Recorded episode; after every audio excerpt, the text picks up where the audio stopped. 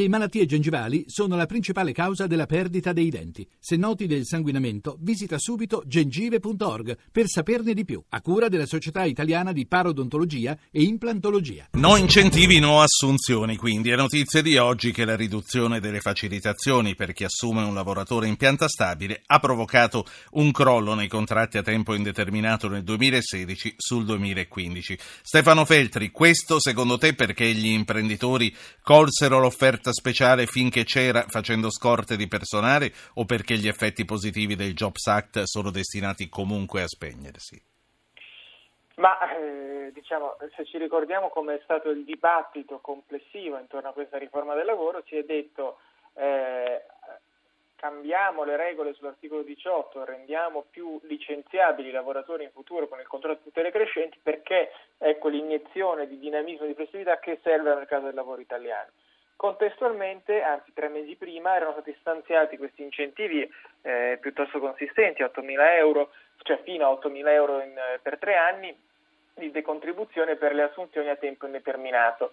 Eh, allora, delle due l'una, o la riforma dell'articolo 18 del contratto di tutele crescenti erano quello che mancava al mercato del lavoro e quindi era quello che gli imprenditori aspettavano per assumere, oppure no eh, oppure eh, gli imprenditori hanno assunto soltanto perché sono stati incentivati a farlo con eh, gli incentivi. Quindi eh, non si può affrontare il dibattito gli incentivi hanno funzionato o no separato dal eh, dal dibattito il Jobs Act inteso come contratto di tutele crescenti e tutto il resto ha funzionato o no. Certo. È chiaro che se paghiamo la gente per assumere, se riduciamo il costo dei nuovi contratti, delle nuove assunzioni, ci saranno più nuovi contratti e più nuove assunzioni. Il punto è che le regole, le altre regole che sono cambiate hanno creato il contesto per cui allo stimolo iniziale eh, si eh, diciamo, seguirà un dinamismo maggiore. Questi dati che di oggi che citavi anche tu prima sembrano confermare che la risposta è no. Sì, sì, no, no, sono, sono chiare tutte le cose. Mm, quindi stai dicendo comunque è presto per poter capire quali saranno le cose che hanno funzionato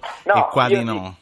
Io dico che eh, in questo momento noi possiamo dire che la riforma dell'articolo 18, quindi il Jobs Act inteso come rivoluzione normativa, non ha prodotto nessun effetto e che gli effetti che ci sono stati nel miglioramento del mercato del lavoro erano solo per questi incentivi che ricordiamo hanno anche la particolare caratteristica che se uno ha assunto una persona a tempo indeterminato con, con, con il Jobs Act per prendere gli incentivi, poi se la licenzia dopo i tre anni, quando si è esaurito l'effetto della decontribuzione, eh, ci, guadagna, ci, ha guadagnato comunque qualcosa certo, e infatti, lavoratore... Infatti eh, ti volevo chiedere che vita lavorativa, che vita professionale prevedi per questi nuovi assunti del 2015, però prima che tu mi risponda faccio parlare un ascoltatore che è Francesco, chiama da Roma. Buonasera Francesco. Francesco. Buonasera, eh, mi sentite? Abbastanza male, se posso dire. Se lei potesse parlare non in viva voce ci aiuterebbe, se no faccia quello che può. Provo, ci provo un attimo. Va bene. Allora io intanto che ci prova Francesco vi ricordo che il 335-699-2949 è il numero al quale dovete mandare un messaggio per essere richiamati e intervenire. Francesco, dai. Pronto? Eccomi qua. Bravo. Senta, io mh, mm, circa un anno fa intervenni ad una vostra trasmissione nella quale era presente anche Susanna Camusso sì. e preannunciai ovviamente quello che si sarebbe verificato. Dissi guardate i conti bisogna farli dopo, ovvero nel momento in cui gli incentivi iniziano a calare fino a quando gli incentivi praticamente verranno, eh, verranno com- completamente diciamo, tolti. E dissi è stata una mossa che evidentemente è servita a far passare la cancellazione dell'articolo 18 e a farlo digerire meglio e soprattutto, soprattutto dietro la, fa- la finta promessa dei finti posti fissi. Eh, e, poi, e, poi, ovviamente portai l'esempio del paragone con la rottamazione delle autovetture. Gli incentivi per la rottamazione, una volta sì. che vennero esauriti, ovviamente si saturò il mercato nella fase iniziale, poi ovviamente le, le, le fabbriche si ritrovarono con i piazzali pieni di invenduto. Sì, senta, io, io capisco la sua soddisfazione nel citarsi, ma oggi come la vede dopo un anno?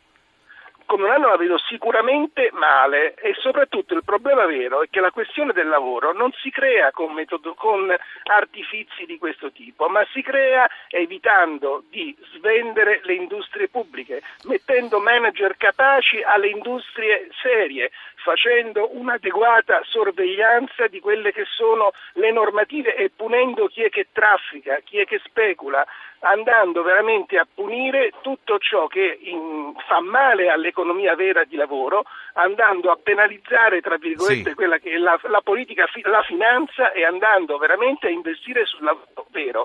Senza l'industria, Grazie, senza il lavoro pesante non si, risol- non si va da nessuna parte. Grazie. Stefano Feltri, condivisi l'analisi di questo ascoltatore? No, mi sembra che non c'entri niente quello che sto dicendo. Il, le, l'industria pubblica, la politica industriale andava bene dopo la, dopo la seconda guerra mondiale, in un'altra epoca, adesso non è il momento con eh, tutte le regole sugli aiuti di Stato eh, europei in cui noi possiamo pensare che nostra, la nostra ripresa passi dal capitalismo di Stato, però su una cosa ha ragione il nostro ascoltatore, cioè eh, lo Stato ha un ruolo in questa vicenda perché ha i soldi eh, se è giusto il conto che ha fatto la CGL, ogni posto di lavoro aggiuntivo creato nel 2015, che adesso stiamo vedendo sono posti di lavoro effimeri, frutto solo degli incentivi, è costato 60.000 euro. Ogni posto di lavoro 60.000 euro alle casse pubbliche. La domanda è, era la cosa giusta da fare? Era il modo giusto di spendere quei 60.000 euro? È chiaro che quella persona che è stata assunta sarà più contenta che se fosse rimasta un cococò o disoccupata, ma con 60.000 euro per ogni persona eh, di queste coinvolte, forse potevamo spenderli meglio, forse potevamo per esempio darli a, agli incapienti, a quelli che sono in fondo alla scala sociale, quelli che avrebbero tutti spesi in consumi, creando magari comunque quei posti di lavoro che invece sono stati pagati con gli sì. incentivi, cioè dando soldi a imprese che probabilmente non li meritavano o che forse avrebbero assunto lo stesso. Faccio parlare un ascoltatore di Terni che è Voltero. Buonasera, bentornato. Buonasera. Prego.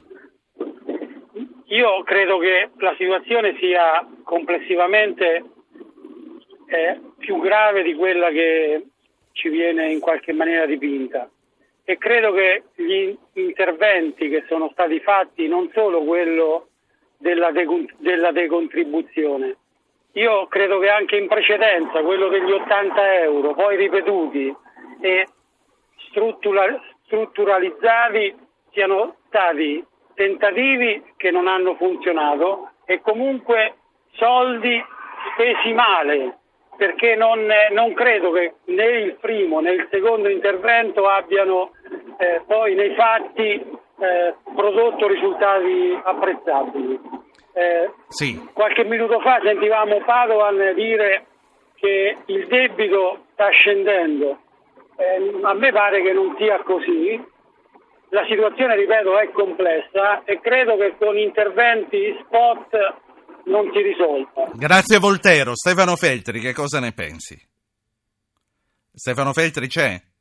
Sì, sì, ci sono. Ecco, no, no, eravamo noi che avevamo chiuso il microfono un secondo, ah, eccoti. Sì. Ok, no, dico sì, è vero che con gli interventi spot eh, non si risolve niente, ma insomma, come dire, sono un po' tutti interventi spot, eh, cioè ci si muove un po' a tentoni. Io vorrei però che fosse chiara una cosa, cioè il governo ha fatto delle scelte politiche molto, eh, molto, forti. Quella dell'articolo 18 è una, quell'altra che a me sembra molto più rilevante, che mi sta particolarmente a cuore, è quella sui voucher. Il governo Renzi nel giugno 2015 ha liberalizzato i voucher alzando la, la soglia di voucher per persona ogni anno fino a 7.000 euro, che vuol dire poi 10.000 euro lordi. Allora, questa scelta, questo combinato di cose si sta manifestando in tutta la sua evidenza nei dati che vediamo. Cioè, eh, noi abbiamo di fatto spinto il mondo del lavoro più verso la precarietà, cosa che di per sé non è né giusta né sbagliata, dipende qual è il contesto che c'è intorno, ma eh, abbiamo fatto sembrare che invece stesse andando verso la stabilità grazie agli incentivi. Quindi il governo Renzi ha spinto, ha ridotto le tutele perché ci sono tutele crescenti, ha liberalizzato i voucher, quindi una serie di contratti che prima erano a tempo determinato, Cococò o altri, adesso sono pagati con dei buoni senza contratto, cioè con i voucher, e però contestualmente ha speso un sacco di soldi eh, per eh, oltre 10 miliardi per far sembrare che invece il mercato del lavoro andando nella direzione opposta. Sì. Questo insieme di cose secondo me non, è, non, non, ha grandi risvolti positivi per usare un eufemismo. Feltri, ti passo un ultimo ascoltatore, poi tra l'altro sì. ci colleghiamo con Bergamo perché eh, la notizia è dell'ultima ora, il pubblico ministero ha chiesto l'ergastolo con isolamento per Bossetti riguardo il processo di Ara Gambirasio, quindi fra, fra pochissimo ci collegheremo con la nostra inviata. Sentiamo eh, sempre sul lavoro e sugli incentivi, sulle assunzioni a tempo indeterminato che sono calate Gian Guido dalla provincia di Milano. Buonasera. Buonasera. Senta, io sono uno di quei lavoratori che sta lavorando da 42 anni, cioè da 42 anni paga lo Stato. Ora io dico, penso che una persona dopo 40 anni di lavoro abbia già dato tanto allo Stato. Perché non prendere un giovane, visto che la Fornero ha detto che bisogna lavorare fino a 42 anni, e una persona può andare in pensione con l'obbligo dell'azienda di assumere un giovane fino all'adempimento dei Sì. due anni e dieci mesi che cambiano. Ah, Facendo una cosa del genere, uno, abbiamo una persona in meno in strada, un lavoratore in più, un pensionato che dopo 40 anni giustamente va in pensione, la- la- l'azienda ci guadagna perché pagare me con 40 anni eh, costa il doppio che non prendere un giovane e quindi riusciamo e lo Stato prende lo stesso i soldi e può pagare la mia Certo. pensione. Grazie Gianguido. Perché È una cosa così semplice. so Certo, perché non sentiamo che cosa ne pensa il collega Stefano Feltri che poi saluto per andare a Bergamo. Stefano.